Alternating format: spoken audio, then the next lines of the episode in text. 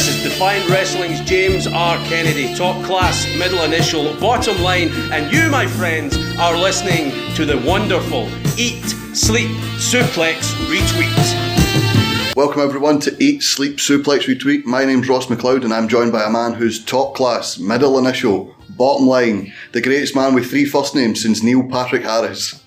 His name to his fans in Defiant and ICW is a mere careless whisper in the wind. He's James R. Kennedy. You just stole all my material. in, one, in one paragraph, you've just stole everything I have. I should go home now, to be honest.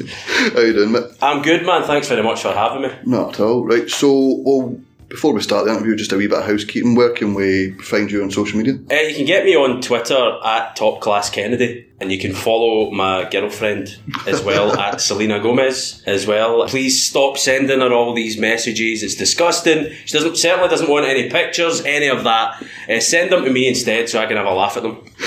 Fair enough. You can find us on all social media platforms at Suplex Retweet, and you can also use that to find us on Spotify, Anchor, iTunes, and all good Android podcasting sites. We welcome all feedback that's five stars. Anything else, please take elsewhere. And as we start this interview, we'll start it the way we do all our interviews. Why are you passionate about pro wrestling, and where did that passion come from? You know, it's like when you're grown up, it's just you get to that age as a wee guy where like I don't know if you guys went through it, but like I had an older sister. So I was just the only boy and I had an older sister. So I kind of like liked everything she liked, which is dangerous, by the way, because that includes like Spice Girls and stuff like that. You know what I mean?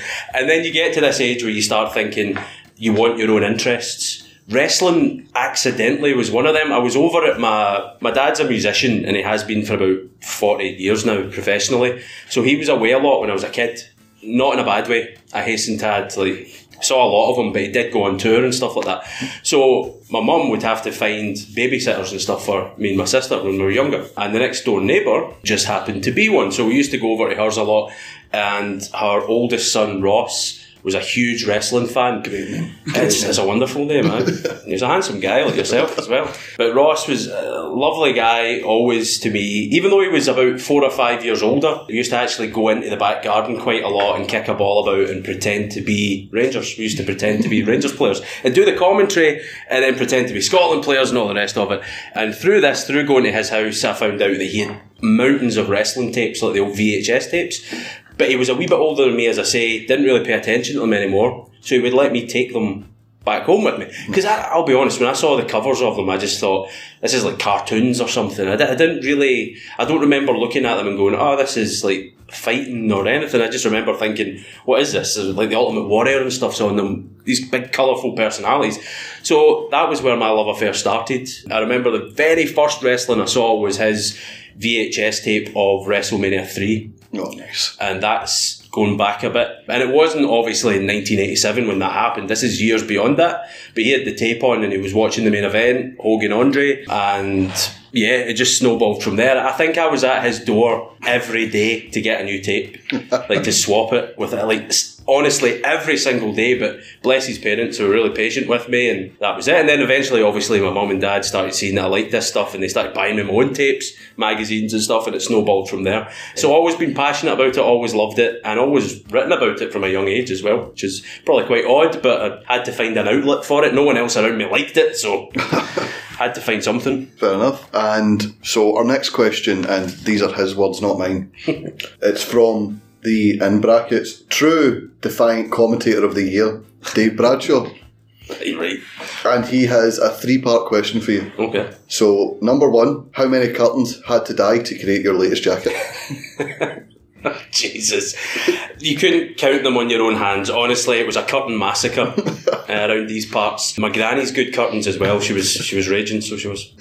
Question two, what's with wearing sunglasses indoors? Do you have an eye disorder? Well, I actually do as well, but that's not the reason why I'm just weird. Nah, it's just one of these things. Have you ever heard Bret Hart? It was in his book actually. He talked about it when he started doing promos. He found that his eyes were going crazy, like they just he couldn't keep them still. It was just a twitch he had. He was nervous, so he thought by wearing shades it would cover that up. Batista said something similar because I mean I don't know what he's got to be shy about or you know like self conscious about, but he was. So he used to wear shades all the time. Very similar for myself. It was just it removes a little bit of the like kind of personal side of it, if that makes sense. It's just I don't know. It is almost like hiding behind something, mm-hmm. like a mask or something. But it did help me in the early days, and then I just kind of stuck with it, and now I wear them to bed. Is it also so Dave doesn't see eye roll at his jokes? Oh no, I don't need tie roll now. Just dig him in the ribs. And question three from Dave Bradshaw, he just says, Why are you the way you are? Well, Dave, if you're listening to this, and I'm sure you are because you don't have a social life. Uh, no, that's not true. Dave's got a better social life than me. Uh, twice the social life, in fact. Why am I the way I am? That's I can't answer that question. How am I to, you'll need to ask my mother, Dave. So as we get back on track for that personal attack, again, his words, not mine. How did you get your start in wrestling? Because a lot of the guys we ask here, it's a case of, oh, I went to Source, GPWA, we went to PBW, all the great schools around Scotland. But how did you manage to start getting work as like a manager and commentator? To be honest, I really snuck in the back door. I was living on St Vincent Street in Glasgow in a basement flat in about late 2010 and we were waiting, we just moved into the flat and we were waiting on the new router to come from Virgin Media but it was really snowy that winter. Surprise surprise in Scotland. And it was like honestly like in a basement flat it's hellish. I don't know if you've ever lived in one. Don't do it if you if, if you haven't. Honestly like getting out your front door because obviously you're, you're beneath the street so it's a staircase down to it and people and everything vehicles and everything just chuck the snow down into you. So trying to get out the door is a challenge in itself. And the postie wouldn't deliver the router. So I used to go to the Mitchell Library and check my emails, Facebook, and stuff like that. And one day I was on Facebook and I was waiting on my girlfriend to finish what she was doing. So I was just killing time.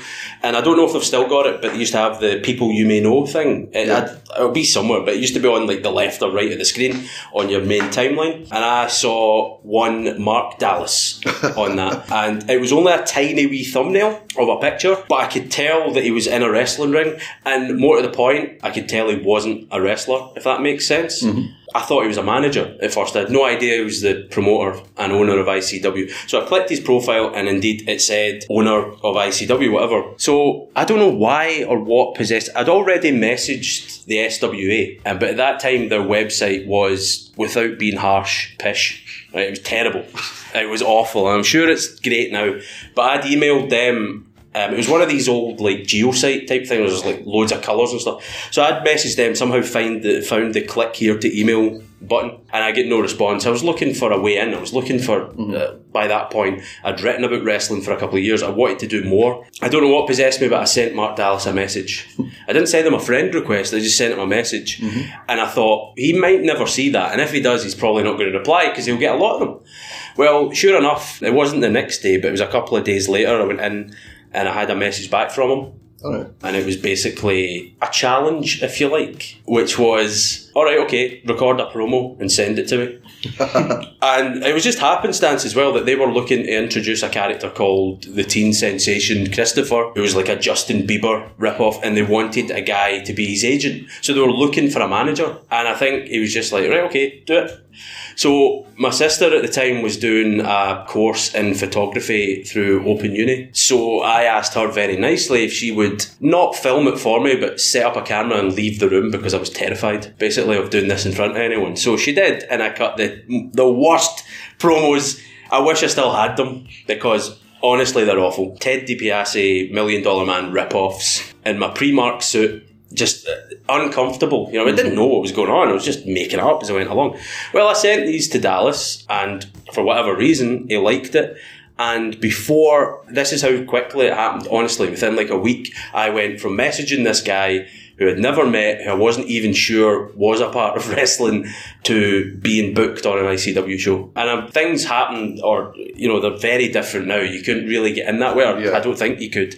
Um, but he said to me, "Go and speak to Kid Fite. He owns and runs the PBW Academy, and at that time it was in Disco Bride." I think it moved to Barrhead and now it's everywhere. So he said, Go and speak to him. I want you to learn how to bump. And I'm going to put my hand on my heart here and say that I pretty much never did. I went to the training school, but I've always bumping's always been like this real weakness for me. I've never really wanted to be a wrestler. I know that sounds odd. I always wanted to be a commentator or a manager or write about it or do something non-physical with it, maybe create storylines or characters or something.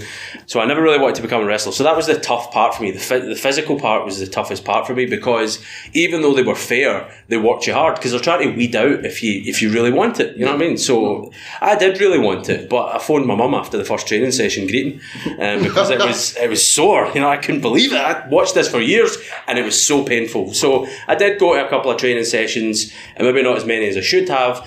So to sum it up, uh, I did sneak in the back door a bit because my very first show was about a month after that, and it was Christopher against Johnny Moss. Jesus. And I was terrified. No wonder. But great experience. I'm glad in a way that I was just a cheeky bastard and just sent him that message. I think that's a lesson as well. It's what I did with FSM and What Culture and everything I've managed to get in wrestling. I've just been cheeky about it. And I think you kind of have to be, you know? Mm-hmm. You have to put yourself out there. Because the way I looked at it was no one's going to come and ask me to be a wrestling manager in my flat in Glasgow. Mm-hmm. No one's going to knock on the door and go, do I, do I gig against Johnny Moss? Do I hit him with a steel chair? It's just not going to happen. So I knew I had to put myself out there and out with my comfort zone. So I did, and it worked out well. And Mark Dallas was definitely the right guy to contact at that time. Brilliant. This is not an open invitation, people, by the way. James nor Mark wants you to message them right now. Mark's very busy, and, and, James does not want to be yelled at. I get enough of that, trust me. so, obviously, you mentioned Teen Sensation Christopher. Some of the names you've managed that stick out are the likes of Joe Hendry, you managed Kenny Williams. What's it like to see those guys doing so well after working with them? Could you always tell they were going to go far, or was it a case of like they've surprised you with how far they went? It sounds like a cliched answer, but you knew. Mm-hmm. Do you know that way? You, you didn't know like how far or how quickly. Mm-hmm they would rise up and become stars. You just you couldn't have known that. You could have had a shot in the dark and said you thought it might happen, but you couldn't say for sure. But certainly with Joe Hendry, if I'm being brutally honest with it, I attached myself to Joe Hendry. It wasn't the other way about. Honestly, you can't get more honest than that. It's the truth. I saw him do a promo in the ABC with Mark Dallas where he was trying to get into the office and sing him a song or something. It was like his introductory promo. And I was in the room and I'd finished my bit for the night and I had a beer and I had to be silent and watch this anyway. And there's loads of us trying to be quiet. And Joe's doing this promo and I just saw him and I thought, he's got something about him. I don't know what it is. He's just got something about him. And from that moment on, I remember I messaged him on Facebook. Seems to be my my mo. Like just so if, if you're if you're famous, expect a message from me sometime soon. But I just messaged him and I was like, at that point, I'd finished up the story with uh, Christopher. He'd disappeared mm-hmm. uh, for personal reasons. And I was still managing Kenny Williams, but I know, or I, I, knew at that point that ICW wanted to move him into a babyface role, so they wanted to move him off me. And I was looking for I was in limbo, so I needed another client, and I thought Joe Hendry would be perfect for it because at that point I was doing this character that was trying to cleanse ICW and make it WWE, make it Disney, mm-hmm. make it wholesome for families and stuff. You can see how well that worked out. Um, and Joe Hendry just seemed to fit that. He was doing this like he wouldn't swear.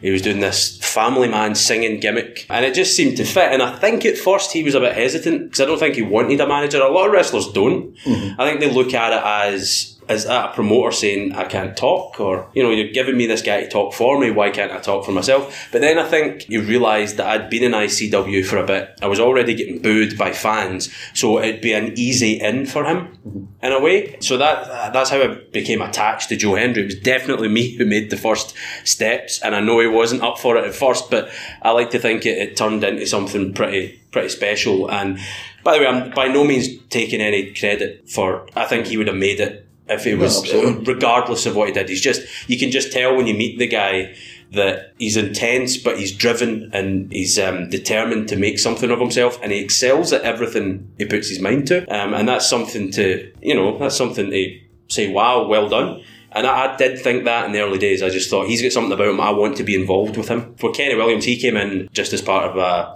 a tag team gimmick. They wanted to turn the teen sensation into a, a, tag wrestler, and Kenny Williams came in as like his younger cousin or his brother or something like that. So he came in that way, and it probably took a while or a, a, bit longer for me to see what he had. But you could always kind of tell that he had a natural charisma about him as well. Mm-hmm. Fair enough. So before your recent brief return to ICW, you were away for over two years. What were you up to in that time, and was there any opportunities for a comeback before you returned December 1st at France 99? The return was a total shocker to me. I, I honestly thought it was Barramania in 2016. We did this thing where it was the 55 against Polo Promotions, mm-hmm. and it was a throw in the like. You had to manager throws in the towel. Whichever manager throws in the towel, the team loses and the manager's gone. Mm-hmm. And I remember doing that, and I did this big thing. It, it wasn't planned, but I took off the gear that I was wearing. Not all of it, don't worry. took off like the jacket and the gloves and all that sort of stuff, and put it down in the middle of the ring and kind of walked out. And I remember Mark Dallas saying to me, "You'll be back here. You'll be back here. Like mm-hmm. you know, that's don't think that you're going anywhere." Well, I think the plan was to bring me back, but it just for varying reasons, it just never happened. And also, I started getting booked a lot down south. What Culture started. WCPW, What Culture Pro Wrestling, which later became Defiant, and I started putting them all into that, and it just kind of ICW didn't fall out my mind, but just you know that way where you've got like mates and you grow up a bit and you move on. Yeah. it was kind of like that, to be honest, and I kind of felt as if I did my time there or done my time there. And maybe there was no use for me anymore. Then the return happened, and that was a complete shocker. But we can get into that if you like at some point. So, like, did they did they just call you up out of the blue saying we need a commentator? Yeah, I think it was something to do, It was just a short notice thing, where William Grange had, uh, I think it was something to do with a, a holiday, or I, I don't really know the ins and outs of it, to be honest, but I know that he couldn't do the, the Hydro weekend short notice. Mm-hmm. So Billy Kirkwood called me and asked if I wanted to do it, and I was actually away down in Campbeltown on the west coast where I grew up, and I play a lot of like wedding gigs with my dad. Mm-hmm. And we were doing a run of gigs down there and I actually just I remember when he phoned me I was like what should I do? Because I don't want to let my dad down. But this is also an opportunity. I've always I always wanted to do commentary in ICW before I left and they would never let me do it. Mm-hmm. And I watched loads of people get opportunities and do it and some of which some of whom were really good at it don't get me wrong but I always felt like bastard, I want that chance. I just want to do it once, even for like a match that my wrestlers are involved in, and I never got the opportunity. So I went down south and I'd started to work as a commentator, and I thought, right there when Kirkwood phoned me, I thought, ah, okay, like, but I know I can smooth things over with my dad. I know he'll understand. Yeah. And this is a kind of once in a lifetime opportunity for me. You know, this is what I always wanted to do. I always wanted to commentate in ICW because it's such a as a colour commentator, it's such a good product to commentate mm-hmm. because it's character based and storyline based, and there's a lot to talk about. And so I always wanted to do that. So Kirkwood, I just phoned me one day out of the blue. And well, he actually messaged me the day before on Twitter, and he was like, "Can we speak tomorrow?" And I had no idea at that point what it was about. I, I genuinely didn't have a clue. So then set up a time, spoke to him, and he told me that they wanted to bring me in for that weekend. And before you knew it, I was away suit shopping, cutting up my granny's curtains, um, trying to find a jacket for the Hydro, which was a buzz. Because when I left ICW the first time, it was about six months before the first Hydro show, so I never got to do one of them. I done the SECC, but not the Hydro, uh, and it was a buzz to be able to do that. To be honest, It's it's also it's like you're Scottish born. It's the Hydro's the biggest stadium in Scotland. If somebody's there and you get an opportunity, it's like you have to take it. yeah, absolutely. So obviously you mentioned Defiant earlier on. Defiant's a place you've made your name for yourself down south. You even managed Alex Gracie in the company's first televised match.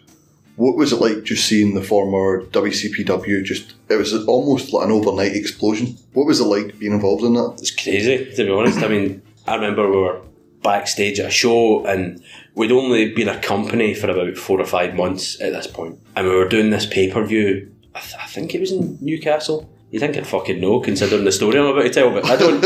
and Dan, who works incredibly hard behind the scenes there, um, and I know he's went on to do stuff with ITV, with WOS and things like that, and um, works in really hard working guy and a really passionate guy about wrestling as well, and really knowledgeable. He pulled me aside and he knows what kind of wrestling fan I am. My era is the early nineties, without a doubt.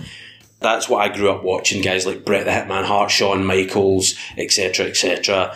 Then it bled into Stone Cold Steve Austin, The Rock, blah blah blah. So he pulled me aside and he was like, "You're going to love this." And I thought he was going to tell me a joke or something. Just by the way he pulled me aside. And he was like, You're interrupting Bret Hart tonight. And I was Oh. like, Shut up. You know, I was like, Fuck off, no chance. And he went, um, no, no, seriously, yeah, he's going to be like out in the ring cutting this promo about the new tag team titles, how he was a tag team star in the Heart Foundation and he knows a good tag team when he sees one. He knows there's loads of them behind that curtain. And then you guys are going to come out. You are not going to be in the tournament, but you're going to come out and basically protest against that. Like the tag team that I managed, Prospect. You're going to basically come out, cut them off, and call them everything under the sun. You need to go and talk to him now because it's, it's opening the show. And I was like, okay, I just arrived and all the rest of it. And sat down with Bret. and there's been a lot said and written about that guy, but I, I, I always say that you only go by how people treat you mm-hmm. personally. You know, you can hear it. Wrestling's that kind of business where you hear so much. So I went and talked to him, and he said to me, um, I was really nervous when I spoke to him, obviously, because he was my childhood hero. And I asked him what I thought when it came out of my mouth, the worst question I could ask them, which was, "What do you want to do then tonight?" And I, he kind of looked at me, and I thought, "Oh fuck, he's just going to say like, I don't really care," you know. Mm. But he actually, I just remember he kind of like tapped my knee, and he went, "Oh, this isn't about me. You know, I know you've got a young tag team, and I know we're introducing the tag titles. Say whatever you want." Like rip into, they never said rip into me, but he, you know, he was like tear tear me a new one, etc. Say whatever you want. This is about you guys, not me. And I just thought that's really classy, mm-hmm. considering the fact that it's probably pretty difficult for Bret the Hitman Hart to get excited about anything to do with wrestling now. You know, like he's turning up at this show just like, here we go, another booking, blah blah. It's not. He's, he's done everything. You know. Yeah, so it was. I thought it was really cool of him just to when he could have just been like, oh, get out of here. You know, I don't care. He actually took the time to like this is about you. Make put yourself over. Don't worry about me or anything. I thought that was pretty cool. But uh, just stories like that encapsulate the WCPW experience for me because in the early days it was just amazing to be on shows with like Kurt Angle and guys like that. You know, it's just like you can run through the whole list. I mean, I did a pay per view that the main event was Del Rio versus Kurt Angle, mm-hmm. and there was another one that was like Cody Rhodes. Kurt, I mean, it's just when you're a wee boy watching wrestling mm-hmm. in your bedroom, you don't ever think you're going to be in that position. So it was it was a whirlwind ride. Um, and it also made me feel good as well because, as I say, when I came out of ICW in 2016, I kind of thought, well, that's my journey over. You know, I've had some nice experiences and been on shows with some cool people, met a lot of nice people as well, achieved a lot of my ambitions. And then WCPW came along and it was just like pressing the reset button and it was just like being a kid again. It was really cool. Yeah, it's it's the sort of thing. Obviously, you hear a lot of wrestlers say themselves, like the likes of Wade Barrett left because he says, I, th- "I think I've done everything I can at the minute. I'd like to try something different." It's not that he doesn't want to do WWE. Yeah. It's the fact that he wants something a bit different to challenge himself. Yeah. Because that was sort of like defining was for you, just a different challenge. Well, like, honestly, it just kind of happened.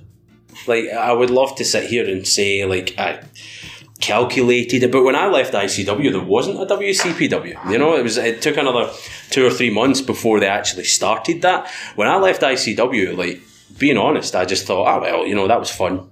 I got to be a manager for a while, and you know, I've, as I say, I got given a great opportunity. Mark Dallas put me in some nice spots, really great shows. I got to go on tour with them, etc. And I honestly did think, ah, well, that's that. I did think about the possibility of maybe I'll try and become a manager elsewhere, but I had no clue how to do that because up until that point I'd only really done ICW. So because I'd snuck in the back door and I hadn't really went to a training school and like religiously and stuff like that, and then been headhunted out of that, mm-hmm. I wasn't really that well known. If that makes sense, certainly, and a lot of promoters in Scotland are not really going to book a manager because if you think about it, like that that money that they're paying you, that wage could go towards a wrestler who can do a lot more things. So I understand that. So when I left ICW, I just thought, well, that's that then. And then WCPW started, and it was just chaos. So through Defiant as well, you've been able to call matches with the likes of Austin Aries and the former Neville Pac. Could you would you be mind telling the listeners the story you told me why it was so special to call matches with Austin Aries and Neville? Well, this is one of these. Like I always talk a lot and when I'm writing articles and stuff, I've always had a real problem with. See, when people in wrestling say, "Ah, what a marky thing to say," well, mm-hmm. listen. See, when you were like seven years old, mm-hmm. you were watching WrestleMania or something. What were you? A fan? A mark? You know, I mean, like Mark Dallas once said something to me where he was like, "We're all marks." Mm-hmm. Like it's true. We're all fans. So the story I told you was like just a really nice personal one because I'd always wanted to go to WrestleMania. Who doesn't? You know what I mean? It's one of these things. And I got to go with What Culture and we put on a show out in Orlando, which I wrestled on, and the, the less said about that, the better. Let's just say I don't want to wrestle ever again. To call it a wrestling match is inaccurate. You know what I mean? It wasn't a wrestling match. It was it was me going, "What the fuck did I do here for about 15 minutes? Was it the equivalent of Bobby the Brain against Ultimate Warrior? Oh no, you can't put it into that. Bobby knew what he was doing compared to me. I was just a scared kid, just like, what the hell am I doing here? I don't belong out here. That, that match should have been like two minutes. Me getting shit canned, bumped, and that's it. It shouldn't have been 15 minutes of stall and stuff. But anyway, so we're out there, get to go to Mania 33. This is 2017, and that was a buzz for me as well because The Undertaker was headlining that show, mm-hmm. And I'd never seen The Undertaker live, so I was buzzed about that. I was I'd never seen Goldberg either. I was buzzed about that. But the opening match was on the kickoff show, I think. But it was the first match we saw was the cruiserweight title, Austin Aries against Neville, and I didn't think anything of that. At the time, it was a good match. Mm-hmm. But I think we were just coming in at that point. We were still trying to find our seats and stuff. So I kind of caught like the majority of it. I didn't see their entrances. I didn't see the first exchange, but we caught the majority of it. And then fast forward to make a long story short, doing commentary in Defiant and Austin Aries comes in, Um, and that was a buzz for me as well to commentate him. And he became Defiant champion. Had great matches with Rampage and everyone else. And then latterly, just very recently, we had Pac come in, or Neville as he was called in WWE, and he came in for a match with David Starr, so I got to commentate that as well. And then it struck me that I'd actually got to commentate both halves of the very first WrestleMania match that I saw live, mm-hmm. and I just thought that was pretty cool for a wee guy who grew up with a sister who had a passive interest in wrestling. She liked Royal Rumbles, and that was about it. She liked Royal Rumbles and she liked Survivor Series, and that was about it. So I didn't have a lot of friends apart from Ross across the street who'd kind of grown out of wrestling. Didn't have a lot of friends who were into wrestling, mm-hmm. and I used to just like write down what my, my dreams were and stuff like that on notepads and all this. And one of my dreams was that I wanted to commentate one day for wrestlers who had been at WrestleMania. And I didn't specify I wanted the main event or whatever. I just wanted people who had been on that card. I wanted to call their matches, and I got to do that with Austin Aries and Neville Pac, and it was just a really cool personal moment for me. So that was like a when I messaged you that on Twitter, that was like a dawning realization for me as hmm. well. I'd only thought of that like a couple of days ago, so I was I was really excited about that, really excited, and it lived up to expectations because both those guys are phenomenal workers. So yeah, happy with that. You were talking about obviously your pal Ross had grown out of wrestling. Was there anything worse? And I think the listeners who are still into wrestling because you know we all kind of look at it at times and go, "I really should have grown out of this by now." But is there anything worse than finding out your pal when you went to talk to him about wrestling? Go, oh, I don't watch it anymore. Oh, I It- it- like part of you dies. Aye. But Ross used to, because he'd seen all these characters and watched these videos like a million times, he's like, we're watching them in his house, and it's like, for example, I think one of them was SummerSlam 93, right? And one of the matches was Bret Hart against Jerry Lawler, but Jerry Lawler comes out on crutches and says, I've been in a car wreck, I can't wrestle, and he sends Doink the Clown to wrestle for him, right? And I, I just remember I reacted to that as a kid, like, oh my God, I was terrified of clowns as well, so I was like, oh my God, it's Doink, whatever. And he'd seen it all, and I just remember him rolling his eyes, and that was one of the first moments where I thought, geez, I'm really not cool. You know what I mean? Like, I'm really not cool at all. And so you're totally right, like, that happened to me all the time. Guys at school, like older guys. I remember I was playing football with these guys one time, and my pal Fraser, his brother, was in the year above us at school, and we were playing football with all them. And they were kind of like cool to us, you know what I mean? Because they were like older boys, and they're like they all had girlfriends and stuff, and they were like, yeah, they're like they're men and we're boys, you know what I mean? It's funny the things you think, but uh, I remember um, chatting to Fraser about like something that happened on Raw or something like that, and uh, I turned to his older brother Robert, and I just went, "Oh, did you see it?" And he went, "I don't watch that. I watch WCW." NWO for life. I remember he said that, and I just remember being like, "The hell's WCW?" And like that just seemed like he's one step ahead of me, so Yeah. much cooler than me. So it does. You, you feel like because I was kind of late to the party with a lot of these tapes as well. I mm. definitely felt as if people would laugh at that and like hit down, like, oh, "How dare you talk to me about WrestleMania mm. 7 How dare you?" So obviously, when you were back in ICW, you were reunited with Jen Louise, and I saw a wee Twitter exchange of you two recently discussing about starting your own podcast. Mhm. It was a podcast that fell through last year. So is that still up in air, or could we see the Jen and Jamie show coming to the airwaves soon? Hopefully, my vision behind that, to be honest with you, was have you ever met Jen? Briefly outside box after Barramania, she She's- she did a soundbite for us, Alright. and I went outside to find my pals doing the soundbite, and I wasn't even looking at her, and she mucked up the intro and laughed, and then turned to me, who she had just met, and went, "He made me laugh." I don't even know that. She's got one of the, like, because she's as sweet as sweet can be, but she's got one of those, like, dead, dirty laughs as well. Like, I, like, I really, she'll be the first to tell you that. But in terms of the podcast, like, Jen's just someone that I met through ICW and I thought was lovely um, from the get go, and I became really good friends with her as well. And my idea for the podcast was if you spend significant time in her company over a pint or whatever, you find that she's pretty much ideal to be like a TV presenter or something. She's got that kind of daytime, sugary sweet, like Philip Schofield vibe. funny you say that because the way that I worded this podcast to her was I want to do a because everyone was doing like wrestling podcasts and stuff, and there's loads of them, and there's very good ones, including this one, of course. and uh, and. My idea for it was to do something that I didn't. Well, it maybe has been done, but I haven't seen it. So I worded to Jen this. I basically said, "Can we start a podcast? It's basically two an excuse for two pals to get a couple of beers and talk about wrestling, but in a kind of whimsical, nice way." And she was like, "Well, I well, if you want, kind of thing." And I was like, "Right, the best way to describe it is I want to be the Philip Schofield and Holly Willoughby of wrestling podcasts."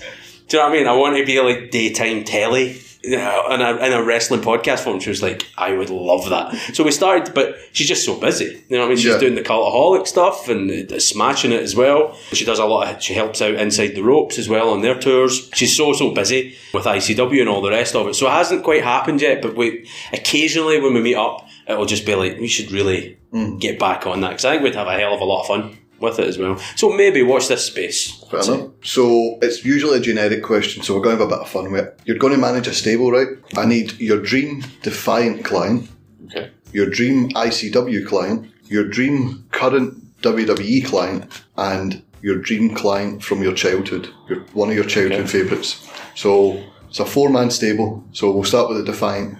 Who do you want from there? Sounds like an easy answer because he's a champ just now. But you know, when you there's going to be two wrestlers on this list that this is pretty much the answer for. You know, that way when you, you meet someone, you watch them work, and you're just like Jesus, like that is a wrestler to me. It'd be Rampage Brown. Fair enough. Um, as, as soon as I saw him, I just thought, like, that is my type of wrestler. You know, just a big guy who can move, but also smash people and throw them around as well.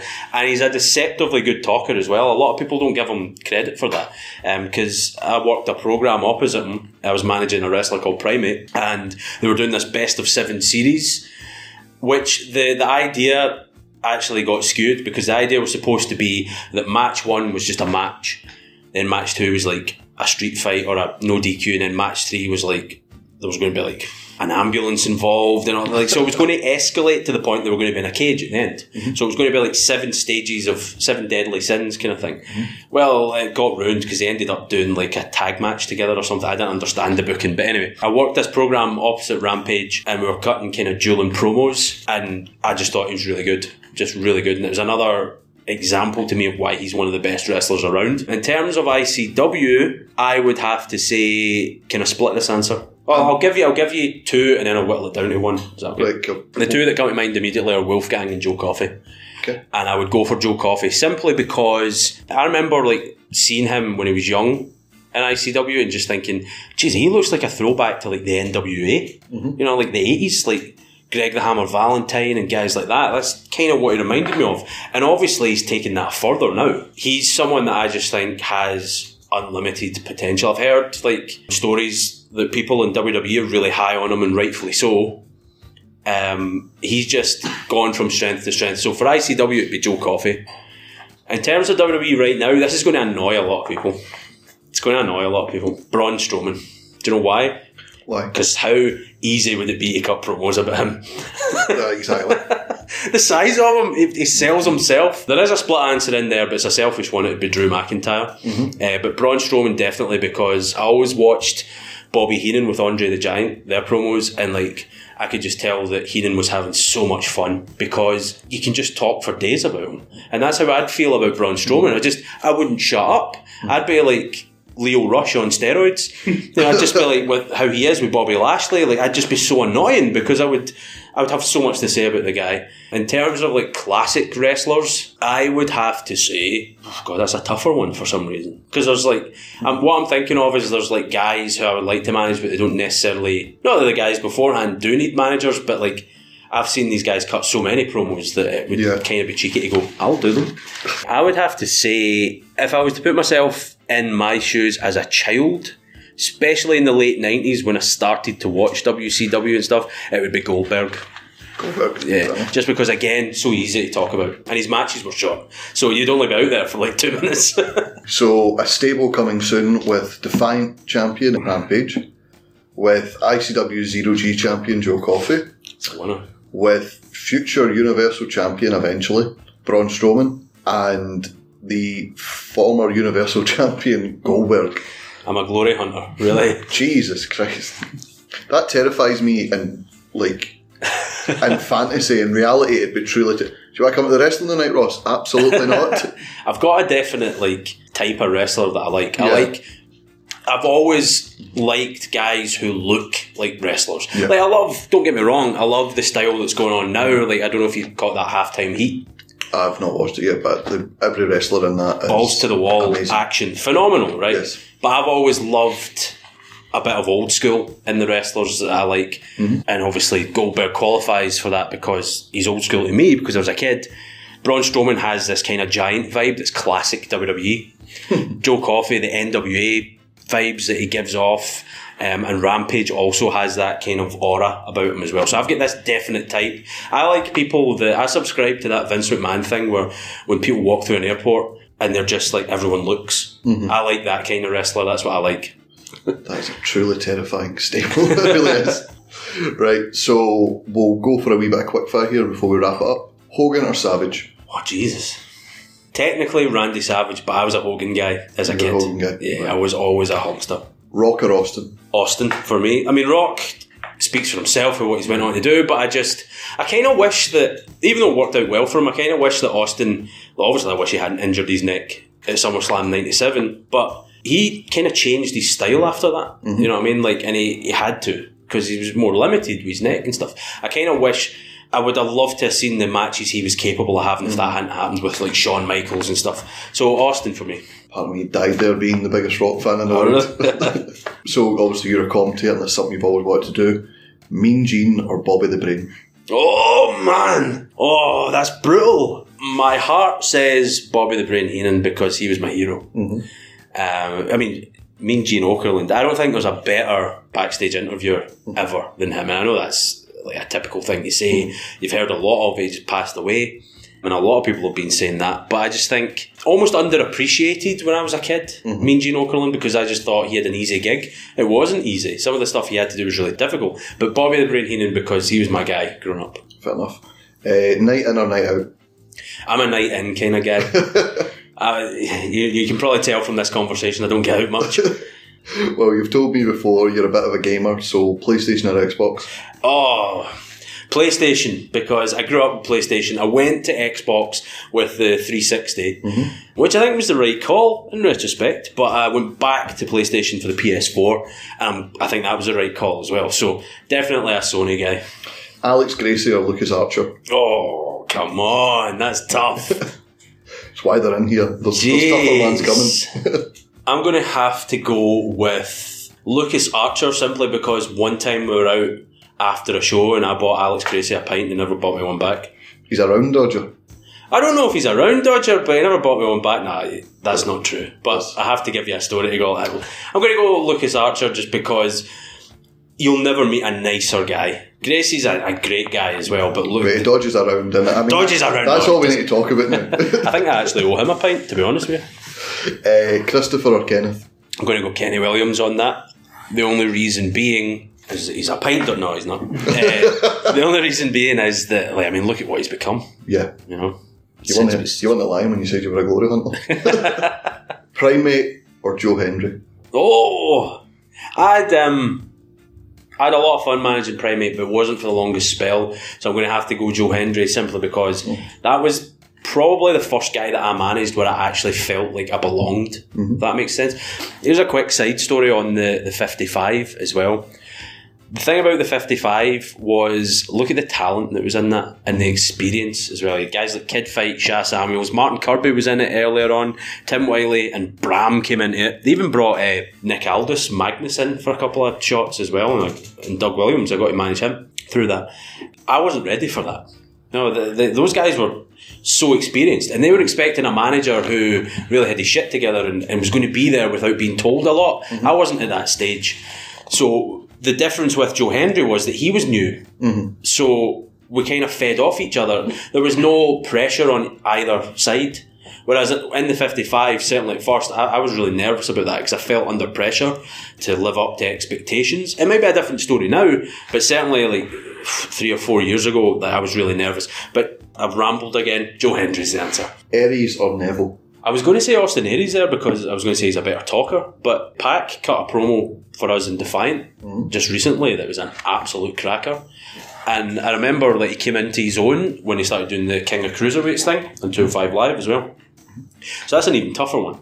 Uh, I'm going to go Austin Aries because I remember being really. I remember seeing him. Someone showed me some ROH stuff years and years ago that he was involved in, and I also really enjoyed him in TNA as well. It was really good to see someone like that get an opportunity to be a world champion, especially because he's not the biggest guy. Yeah, absolutely. So Cody Rhodes or Kenny Omega? I'm going to anger Dave Meltzer fans everywhere. and I'm going to go Cody Rhodes. And there's a reason beyond the actual wrestling. I just think, what a smart guy. Mm-hmm. You know, to like, that was a risk for him. To like, he had an easy, not an easy gig, but he had like a cushy gig at Stardust in WWE. And I just think it was really brave of him to go, I'm not happy here, I want to go and do my own thing. And then you look at what he's done off the back of that. He's an entrepreneur and he's created his own business. And look at where All Elite Wrestling is already. Look at how many people are talking about it. So I would have to say him because what a businessman. Jesus. Favourite pay per view you've called and Defiant? Favourite one was the No Regrets because they had a Rumble. And that was the first Rumble I'd ever called. It was a 30 man Rumble. and I pretty much just ripped off Bobby Heenan from 1992. Because Joe Hendry was, uh, we were doing this thing at the time, we're not anymore because he's babyface.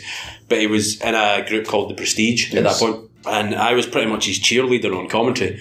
Unofficial manager, if you like. That's how I looked at it. Like Taz and Aces and Eights. Aye, pretty much, yeah, and like Heenan and Flair and guys like that. So I would just like cheerlead them throughout the whole rumble. So I would like I had so much fun with that. I was pretending that you know there'd been a space time continuum, and you know even though he'd only been in for an hour, he'd actually broken a record. He'd been in the rumble for like two weeks and stuff. So I was just having, and Dave's going, "Well, you be," he's just ripping off Gorilla Monsoon." So he's like, "Well, you be serious," and me and him were just having an absolute blast doing this. And Joe joined us on commentary throughout the Rumble as well to catch a breather. Ah, yeah, no regrets. 'Cause they also had on that pay per view as well. Rampage beat Austin Aries for the title, which was a great match uh, as well. So no regrets from last year. I think we're doing a, another Rumble this year, which I can't wait for.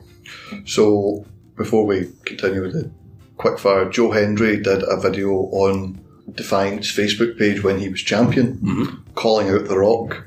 How much would you love to see a Rock Joe Hendry feud just for the promos alone? I'd love to see it because I know how much Joe would be buzzing about it. Yeah. I mean, because like I think it's no secret to anyone when you look at Joe Hendry's mannerisms and the way he carries himself and the cadence of how he talks and promos, he's patterned a lot of that after The Rock. So, like for him personally, that would be like the dream. Mm-hmm. And he might get a gig in Hollywood out of it. You never know. So, go for it, Joe. So, TV show you're watching at the minute? Just finished watching that brutal Ted Bundy tapes documentary on Netflix. Conversations with a serial killer. Yeah. They've Um, got the film coming soon as well. The Zac Efron one. Oh, that's right. Yeah, apparently it's a dark humour. It's like a comedy almost. It's got like elements of comedy. Don't know how they're going to work that one. I think it's more the fact the actual Ted Bundy, they always say he was charming and cheeky and all that. Yeah, well, see, like this is going to sound incredibly controversial to a lot of people, but see if you actually watch how he carried himself, that guy could have been a world class actor with the way he is charming. He was charming. He's dead now. Spoiler alert for anyone want to watch it. But uh, he was such a deceitful, manipulative. He's everything I would want my character to be, apart from obviously the serial killing aspect of it. Uh, quickly, two film questions. What's one film that everybody's seen that you haven't? Um, Finding Nemo. Oh, my childhood died there. what is one universally loved film that you absolutely hate? A film you hate that everyone's like, oh, what? Finding Nemo. No. Uh, I would say it's a bit going back a bit, but I would. I've got a reason for it as well. Titanic. Do you know why? Just because I get made to go and see that about thirty times with my sister in the cinema down in Campbeltown. Honestly, about thirty times. I think I actually counted. I think it was like thirty-three or something. She'll know because she was addicted to it. And I remember even as a wee guy thinking, like, just looking at my mum, like, buy her the bloody video. Why do I need to go and watch this again? The video's fourteen ninety nine. Get her that. It's fucking seven quid for us to go to the pictures. So Titanic simply because of that, and also because a guy who used to bully me at school had an identical haircut to Leo DiCaprio in that movie, and it, it sickens me to look back now. So you do not believe the heart will go on? No, heart stopped beating. Instead. Favourite ICW show you've ever did? Manager Uh, or commentator? Favourite one I was on was the first garage one in 2012 because it felt like because we'd been in like classic grand Apollo 23 which was beneath walkabout. And the funny thing about that venue was no one could come off the top rope because the ceiling was too low. Uh, so we'd done all these wee things but like the garage was a it's a venue everyone had been to gigs there you know you'd, you'd been there before as a kid. So it just took on this new atmosphere. You kind of knew at that point, eh, this company's going places.